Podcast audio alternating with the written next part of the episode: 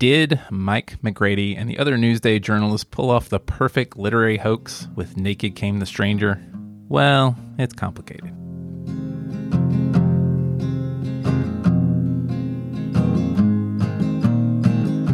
Welcome to Tell Me a Hoax, a show about the hoaxes, humbugs, and pranks that capture our imaginations. I'm Craig Renfro, and I'm obsessed with hoaxes. And I'm Sarah Creech, and I like hoaxes.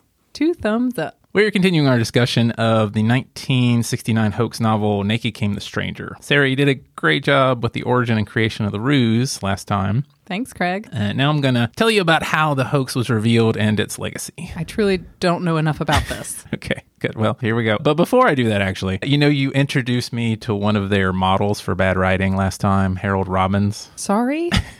So I, I want to begin by talking about another of their influences, and that's Jacqueline Susann, specifically her novel, The Valley of the Dolls. My copy, I'm a book collector, so I know you had the Kindle version of Naked Came the Stranger, but I actually had one of the original paperbacks from 1970, and it has a fake blurb on the back that explicitly compares the book to Valley of the Dolls. nice. And so this was also in their mind when they're creating the hoax. Do you know anything about Jacqueline Susann or Valley of the Dolls? I'm embarrassed to say no. Are you going to read that quote for me? Oh, the from the back of the novel. yeah, you got me really intrigued. On the back, it says the year's most talked about book. Penelope Ash's scorching novel makes Portnoy's Complaint and Valley of the Dolls read like Rebecca of Sunnybrook Farm.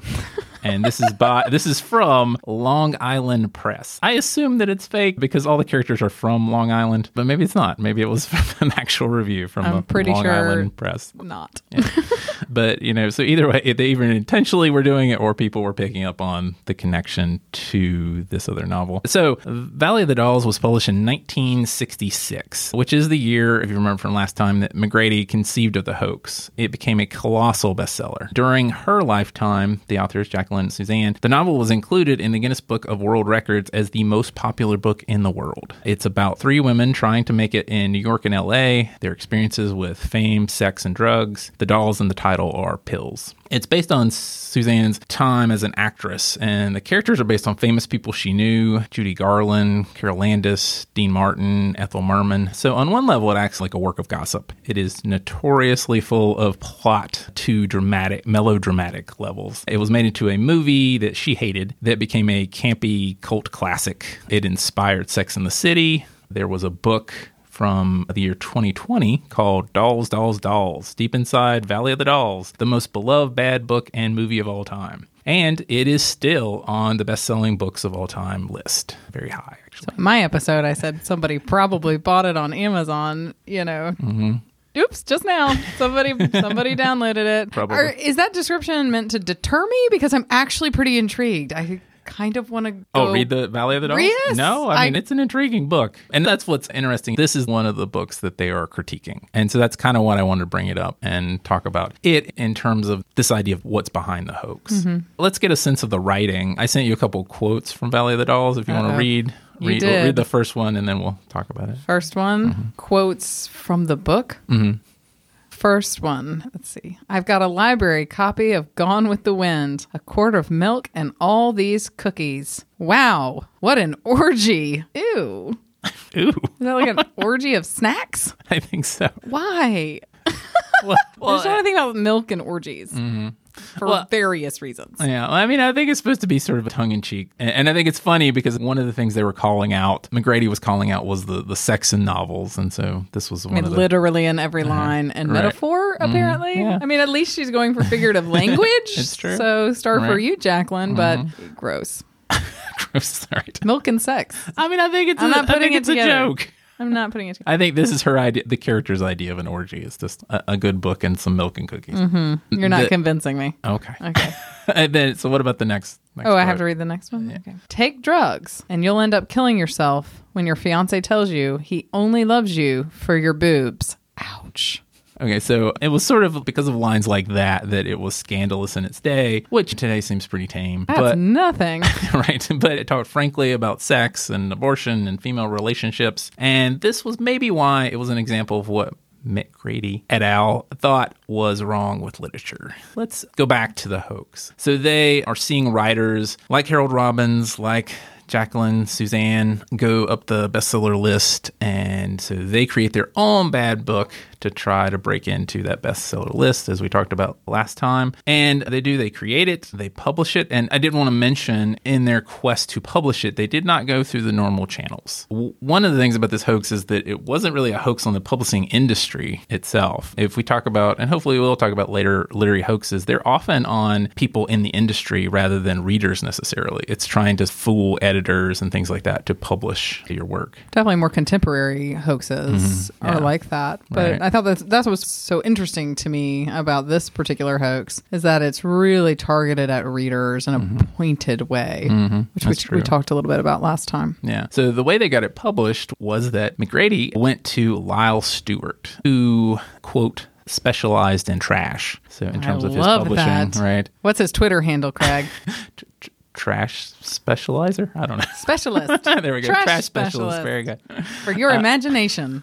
exactly. In their first meeting, McGrady told Stuart about the prank, and he said, Hey, I'll publish it without even reading it first. He may have never read it, for all we know. I just want to make the point that they did not have to go through any gatekeepers to get this novel published, and that the publisher was in on the prank. Uh, That's important to know. Mm-hmm. so it was published, as far as I can tell, in January 1969. The hoax was revealed in August of 1969. The Wall Street Journal had caught wind that something was up with the novel. Though the Newsday team asked them specifically, "Hey, don't don't run with the story," because they wanted it to keep going, you know, the hoax to continue a little bit longer. The Wall Street Journal said that they had enough for the story, and so they were going to run it. Mike McGrady and the rest decided to come out, and then it ended up that not just the Wall Street Journal reported on this, but tons of newspapers did. And I think part of that coverage, uh, I mean, not only was it a good story, but I, I have a feeling that these other journalists had a sense of pride that one of their own pulled off such a such a scheme. Absolutely. Camaraderie. right.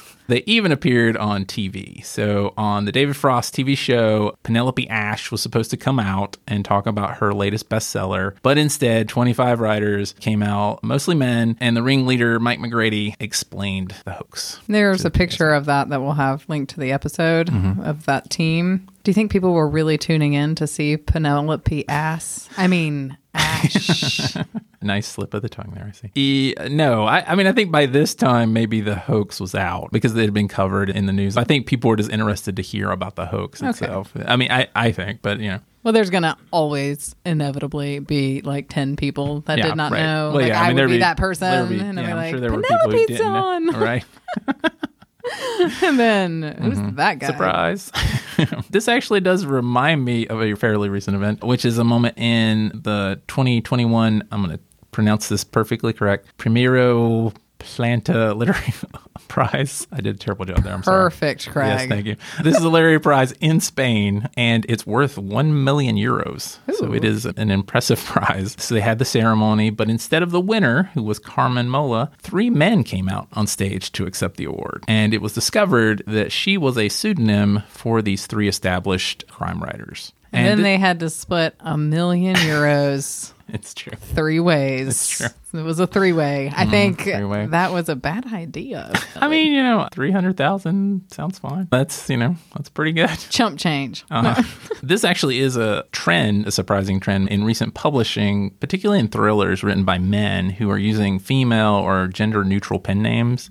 So you have Riley Sager, AJ Finn, S.J. Watson, J.P. Delaney, S.K. Tremayne, and so you can you can tell the initial thing going on here, which is interesting because that kind of mimics, if you remember, J.K. Rowling had to do that with her name to be gender neutral when she was first publishing Harry Potter. And so it's, in a way, at least some people are thinking it's kind of flipped, right? That they're getting more attention if they're publishing under these female pseudonyms or at least gender neutral names. And why is that?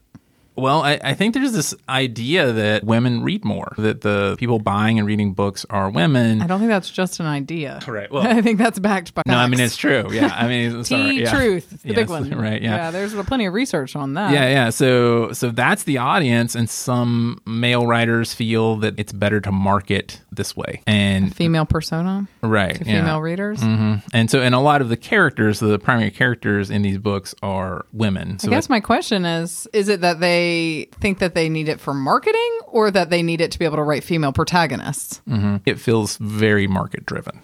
That I don't think they feel like they I feel like they feel could like they- both. It does seem to be aimed at selling the book, and so that part of that could be be this idea of co-opting. It's we- appropriation. right. The female experience belongs to whom? And so if Mm-hmm. men feel uncomfortable in the current climate trying Mm-hmm. to write it from the female perspective, the only credibility that they have is to change their names. Hmm That's definitely the view now, right? Is in literature, you should write from your own experience only. We could debate that, the pros and cons of that, but you can see that now in the way people are trying to sell their work. And because of that, they're being accused of using these female pseudonyms to sell more books. And so were the men who came up with Carmen Mola. They were saying that this is just using better marketing. And you can see the story is better, the backstory of the author. So for her, she was supposedly a mother of three, a math professor who wrote ultra-violent crime novels at night. And you can see that story being sellable the same way Penelope Ash's story for Naked Came the Stranger,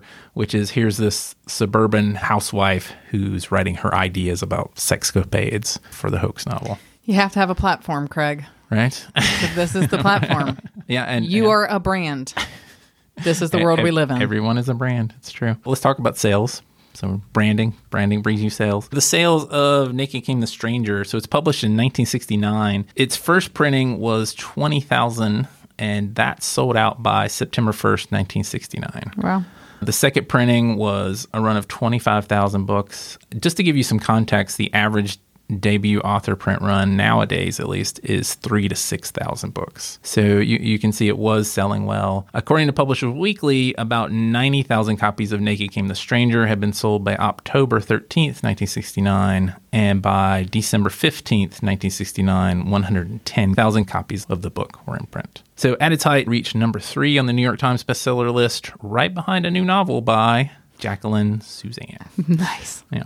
But by 1970, there's the little talk of it in printing journals and things like that to keep up with the print runs of things. And so essentially it's out of print after 1970, uh, except for, again, later coming into print digitally with you know Kindle and stuff like that. By the way, so if we go back to Valley of the Dolls, it has continued to be in print, and by 2016, it had sold 31 million copies. 30 mil, 31 million? Mm-hmm. So 31 million and one because I'm going to buy it Okay, good. and read it. Not because I expect that it's going to be good, but I feel that I need to complete this journey. And I've read, like, I've been able to see excerpts, but I didn't read the Mm-hmm. entire book. I'm sorry to admit that. All right, that's fine. That was not part of the required reading. Right. Just No, no. Naked Came the Stranger Exactly. and some excerpts from Harold Robbins and Jacqueline Susann. But now I want to read her whole book. Along with Harold Robbins. No, okay, so sadly. Uh, let's talk about reception. So the book uh, comes out. I could only find two reviews before the hoax is revealed. So one is by Joan Hoagland from the Library Journal, and this is her review. This is a silly little first novel of no value, trying for the sex and games market. The tone is flip, the humor weak, the development of motivation nil. No library needs this book. I love that review. So- Way so- to go, Library Journal, keeping the standards high. So that was uh, yeah, this is pretty Can't pull one over on that lady. Know. No library needs this book.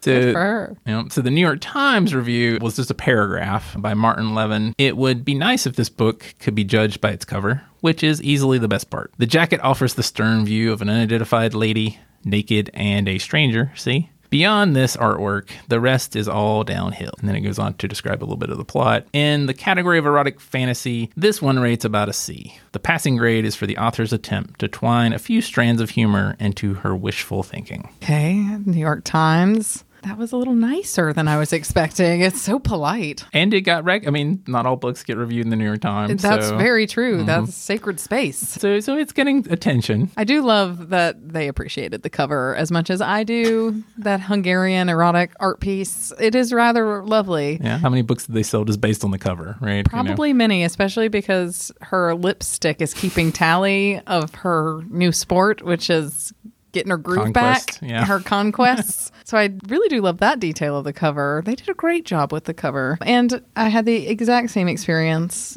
of it being completely downhill from there. Yeah. It's a tough book to get through. Like these people had to read the whole book to review it. Well, I don't know. That's that's questionable. All right. Well, uh, because you love it. I know you love it. oh, I do not love it. You love it. I hate it. We will talk about that Uh-huh. Later. Right. Yeah. okay. Except I'm definitely not taking the side of I love it. I, I don't that know, is not a Greg. You defend con, it no. every time. I, what? I have not defended it. All right. So the only truly positive, if this can be called positive review, was after the hoax. And this is from Publishers Weekly. This is that Stone Age gas of a dirty novel that the folks at Newsday, about 26 of them, got together and wrote for fun. It's as bad as a book can be, deliberately, and as much fun to read as it must have been to write. Some newspaper men have all the luck. That End the only- quote. End quote.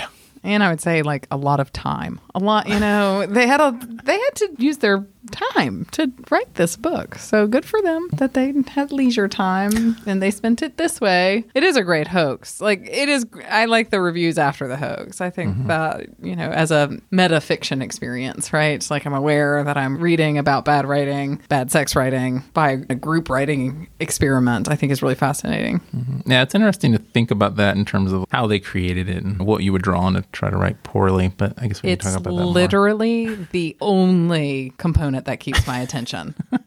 and there's so much sex in this book, and that is the only reason that I can turn the page, which was not the intention. Right. So let's talk about the the intention and how that went. Let's talk about the influences it's had, its legacy. As we talk about this, I kind of want to split it into I think there's kind of two levels of this. First, it's sort of the book itself, the people involved, but then it's a more philosophical and aesthetic critique that is behind the hoax itself. And so I think we can talk about those two separately. Let's start with the book. As I said, it didn't really have much of a life beyond 1969, 1970. Though sadly that's the case for most books published with or without a hoax, True. unfortunately. But there was a film version in 1975, an adult film, you may not be surprised to find out, by Radley Metzger using the pseudonym Henry Paris. So, he just went with the guy's name. Yes. Because when you're creating porn, Well, you you have more credibility to have a guy's name as the creator. Uh, yeah, I, I think he just didn't want his name on it.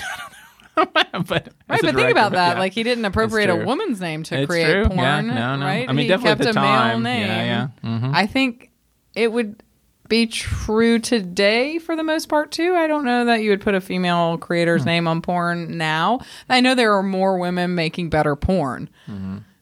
And Yeah. this is probably not where you want to go, but maybe we should go here. Like there are women making more equitable, more sensual, more consensual styles of porn, and still they're in the minority. So I still think men are predominantly creating porn content, at mm-hmm. least movie style. Yeah, and I'd- I'd- on set also mm-hmm. Yeah, I don't, takes a team, Okay. just like the Newsday I'm, I'm- folks. I'm sure it does. So there's some women, but it's probably mostly men. Yeah. But we can confirm this if you want to go down that rabbit hole. I'm okay. Yeah, I, I don't I don't know much about the porn industry currently. I mean, one thing I wanted to talk about was he made this film from the book, but in the loosest sense. So it had no input from the original writers, from the Newsday team, and this often happens. Someone will buy the rights to the book, and then they'll just create a completely different story for the movie. In this case, it might be that the movie is better than the book. Did So- you watch it? I did not watch it, but I was able to find much better reviews of the movie than of the book. Wow. Yeah, so it did get screened, and the Newsday team did attend one of the showings. Someone yelled "author, author," and 17 people stood up. So that's a fun story, but it's not true, right? Because Radley Metzger was actually the writer director of the film, and it has very little to do with the book, other than just this plot device of a woman who decides to cheat on her husband for sport. And unlike uh, you were talking about porn today, I mean, porn today is more like OnlyFans or Pornhub, so it's all these sort of snippets of things, and there's very little full narrative as far as I know. Yeah. But in the 70s, you had this adult film industry where there was plot and The golden age. well, yeah, of and- pornos, right? Craig. Where there was hardcore sex thrown in, but and you're right, it was considered the golden age of porno or the porno chic era. And I was able to find again reviews of the film, and the film has been re-released. People like this director. Here's a quote: highly artistic and often cerebral, and featured gorgeous cinematography. So his work has been added to the permanent collection at MoMA. I thought what would we would do. Wait, was that a review of the film? Mm-hmm. So he took trash and repurposed it Well- and made it art? May- maybe. And so I Is thought there a trailer? that we're gonna watch the trailer. So I thought we'd watch the trailer together. Together? Uh-huh. Right And so- now? right now. I don't. Really? You didn't ask me about that. oh, no. So let me get this straight. You sent me the trailer for the porno version of Naked Came the Stranger, and you want me to watch it, which now ruins my search history, I think, a little bit. Oh, it, it's fine. I feel like you're pranking me in the middle of this episode, but I'll do it. Okay, thank you. I will play it. I know. See, Here you're- we go. You're a hero. Play. Gee, I think this is the best costume party I've been. She's at a costume party. Party. And it looks like the worst costume party of the year. And she's waking up. Good morning. And they have on the weirdest jock straps on their heads. Why are they wearing those, Craig? In with lingerie, she's just in bed. They seem kind of kinky. Naughty little girl. She just said that she's a naughty little girl, A very naughty little girl, and I need to be punished. and she needs to be punished. And she just gave this nerdy boy a whip. I think she gave him several whips. Now there's uh, a veteran. There's a dildo. There's a black and white makeout scene. Craig. I just saw an orgasm face. She was just doing a face down O face. I just saw her booty. She's being whipped. Why did you send this to me? Wait, they're in a silent movie now. That's an artistic touch at the end of this movie. Oh, stop it, stop it, stop it. Oh, stop. There's a nice uh, promo for the book here, though. that helps sales. Okay, I hope to never have to watch that movie. Thank you, Craig. You're welcome. Did you enjoy watching me squirm while I watched that trailer? Yeah, a little bit. Okay, you're Um, totally being a trickster today. You can tell, I think, that the movie is at least a little more comic. The, the tone is lighter in the movie. the tone is lighter. Sex just works well on screen. Sex is visual. It's, you know, the image of sex. It's just easier, I think, than in fiction. There's some expectation of seriousness with eroticism in, in fiction, where on screen it can be more playful, especially when there's like whips and costumes. Mm-hmm. It's true. And I think you missed some of the joke at the beginning when they're getting in bed. I mean, I think the visual joke of them wearing those things on their chins because, you know, they're radio personalities. So they have to take care of their chins, I guess, their faces, Is that what it oh, was? apparently. It looked like a jock strap. So I thought that was a funny visual gag. And then the joke, which you might not have heard, was he's like, Who are we having on the show today? And she said, A critic. And he's like, Oh, I've been wanting to have more intellectuals on. She's like, Oh, no, no, it's a film critic. And so it's a nice little That's jab a nice at the uh, jab, yeah, meta uh-huh. jab there. Right, mhm. So, and I felt like that joke was better than you know any of the jokes in the book itself. So far, I would agree with that. This movie, again, I think has more fans of the actual work than the novel itself. It was remastered for DVD and was re-released in 2011. So, if if you want to pick it up, No, Craig. no. so yeah, that's fine. Are you going to defend it? I'm not. I am I- not defending defending I am not movie. defending the movie. You're I'm not telling me that defending the movie book. is better than the book. You just defended it. I mean, I can. I would probably. I haven't seen the movie, but I would just from the trailer. It was better than the book. It doesn't mean it's a good movie. Let's go back to the book itself, though. It did have some other works spun off of it. There have been parodies of it. In 1996, there was a parody called "Naked Came the Manatee," where a group of Miami writers, including Dave Barry, used the writing of it as a model. A lot of these writers got together and they also wrote their own chapter for this crime novel. It didn't really have a critique of publishing or like a higher sort of purpose, and it was done for charity. Let's go and then look at what happened to the, some of the people involved. One is the publisher, if you remember, who I talked about earlier, Lyle Stuart. He would later become notorious for not just publishing this hoax, but also publishing the Anarchist Cookbook in 1970 and worse, reissuing the Turner Diaries in 1996. Hmm. So he was definitely one of these people who saying he's supporting free speech although he is definitely making money from doing that sort of thing. The person at the center of this, Mike McGrady, would uh, go on to write more books. So he wrote Stranger Than Naked or How to Write Dirty Books for Fun and Profit, which was really about this experience. And maybe some of that was in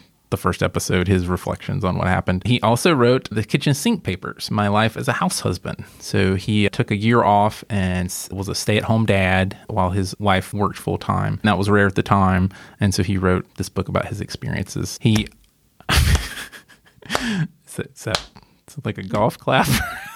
Yeah. Way to not- go, Mike. Uh, okay. Just one year. Okay. Trailblazer. Uh, I mean, again, against the current of the time. You Are know. you defending I'm not Mike defending- McGrady and the times? And I'm how not defending the times. They were. I'm Craig? sure they were sexist. so sexist. Right, but I'm just saying that he could have not done any of that, right? Okay, because of he's the better than times, the rest right? of them, right? And he was also the other book he wrote or helped write, rather, ghost written. Although I guess he wasn't a ghost because he's on the cover. Was Linda Lovelace's memoir Ordeal. So if you know Linda Lovelace, she was an adult film actress in other 1970 films, including Deep Throat. So you might think that this is sort of inconsistent with Mike McGrady's whole thing about literature, right? Part of the hoax is saying that literature is getting too vulgar, and he's sort of exploiting that by sort of saying, oh, the only thing reading public cares about is sex, so we'll just make this novel about sex. But then here he's writing the memoir of an adult film actress. But the memoir was actually about her experiences in the 70s and how they were horrible, and how she was raped during the making of a lot of those movies and how terrible the sex industry was at the time Yikes. and did cause a, a reconsideration of that sort of golden era of porn. And so you can kind of see that it is, in a way, sort of consistent with, you know, his sort of thinking, I guess. So that repudiation then kind of makes you think, well, I don't know if I want to see the They Came the Stranger movie after all. The one thing Mike McGrady did not write is a sequel to Naked Came the Stranger. And he was offered the equivalent of $3 million to do so. Wow. wonder why he turned it down. I, I Do don't know. just I feel mean, like they said they it had, was a group project, done it. Yeah. Mm-hmm. so it wouldn't be fair for him to take all that cash and write it just himself. I think Yeah. that seems disingenuous. And true. And, and again, I also think, you know, that it wasn't about the money, right? That they were trying to make a point. Let's talk about that point. So they're trying to say, here is the, the degradation of literature. And I have to say that to me, that reeks a little bit of pretension.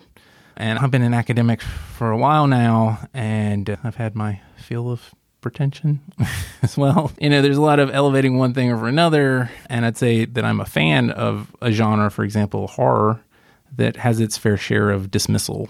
And so I'm sort of sensitive to that idea of dismissing things and thinking that they're not worth our time or value. And I think a lot of times what's being dismissed, Harold Robbins maybe is an exception, is writing by women. You can see these other genres, horror and romance, which are sort of dismissed. I would strangely put those together. I know a lot of people wouldn't, but I think that they're partly dismissed because, and this is a little side note, I suspect that it's because they are genres that often take the body as their subject.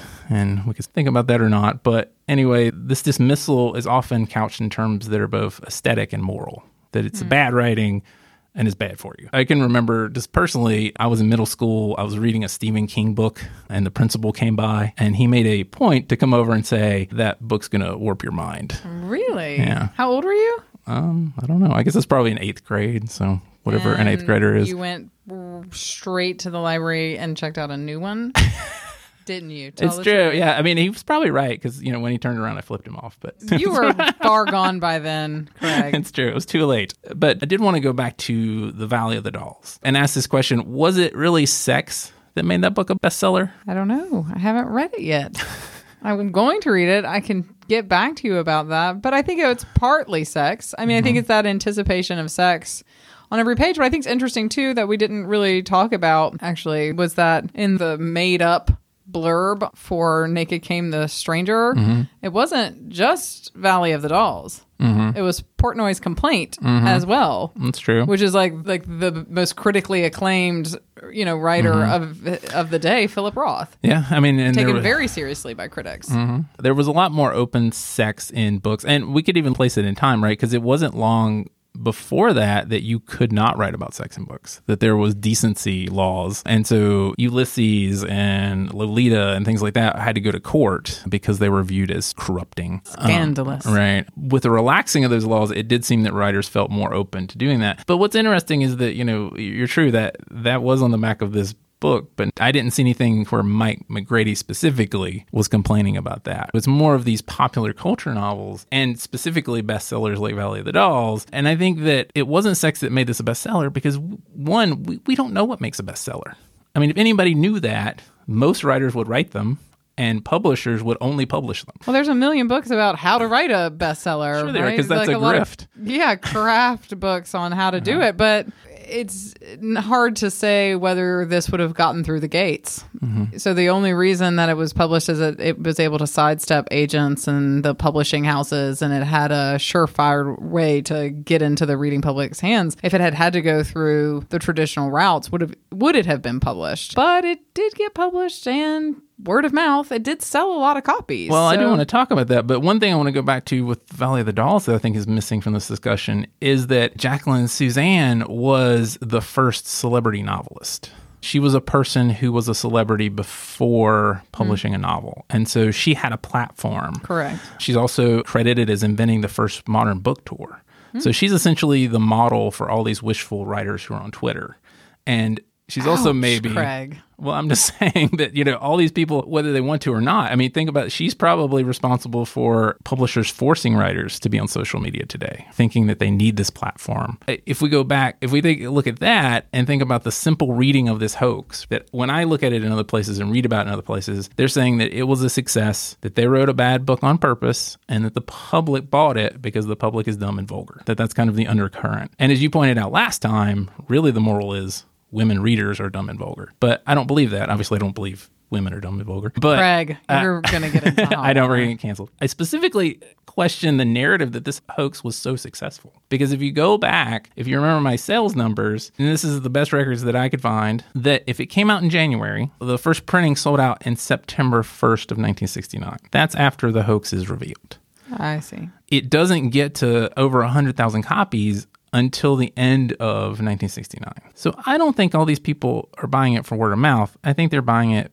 because of the hoax. And so I, I think that's important to note is that I don't think they prove their point that they've made a trash novel that appeals to people's trash interest. And that it was really the hoax that generated the bestseller status, or at least propelled it. And so that the notoriety of that hoax kind of proves what Jacqueline Susann knew. It's really the marketing machine that produces bestsellers, not bad writing or bad morals. Hmm. But Yeah, that all very interesting. I think As I think about it, I've just wonder about Mike McGrady and the intentions of the team, and who are you to tell anyone what they can and should be reading? Mm-hmm. It feels a little like they're mansplaining, and I know there mm-hmm. were a couple women on the team, but it feels very gendered since women even then were consuming a lot of text. Mm-hmm. well, Sarah, I'm done telling you the aftermath of a hoax. Next There's time, no more trailers. I mean, you can rewatch that trailer on your own time. I'm okay. all, all you would like. Thanks, Craig. You're you're welcome. So next time, I think we're gonna read "Naked Came the Stranger." Oh. So if you want to, you can read along with us, or do something better with your time, and then just listen to us talk about that experience. I have a sad face that you cannot see. I'm excited to talk about your favorite affair. Mm. That is the only reason I'm in it, as I want to know which one you think is the best affair. Which chapter, Craig? All right, there we go. We're, which we're- moment? Yep, and I'll go. bring mine, Okay, all and right. we'll compare. we're gonna we're gonna have a fight about And I'm what. sure you'll defend yours over mine somehow. You will. The writing will be a little bit better in I- yours, so bad and better than mine. I I have not made this antagonistic, but all right. it's now a competition. I think we can all have our own favorite. See, this is my problem with this whole Mike McGrady thing. It's like I think we can all have our favorite books and our guilty pleasures. Or so nice, Craig. I know. Okay, so next episode, guilty pleasures. Yep, there we go. So Bring it. Good. Before then, go to tellmeahoax.com to subscribe or wherever you find podcasts and tell your friends so that we can tell them a hoax. Great. Thanks, Craig. Thank you.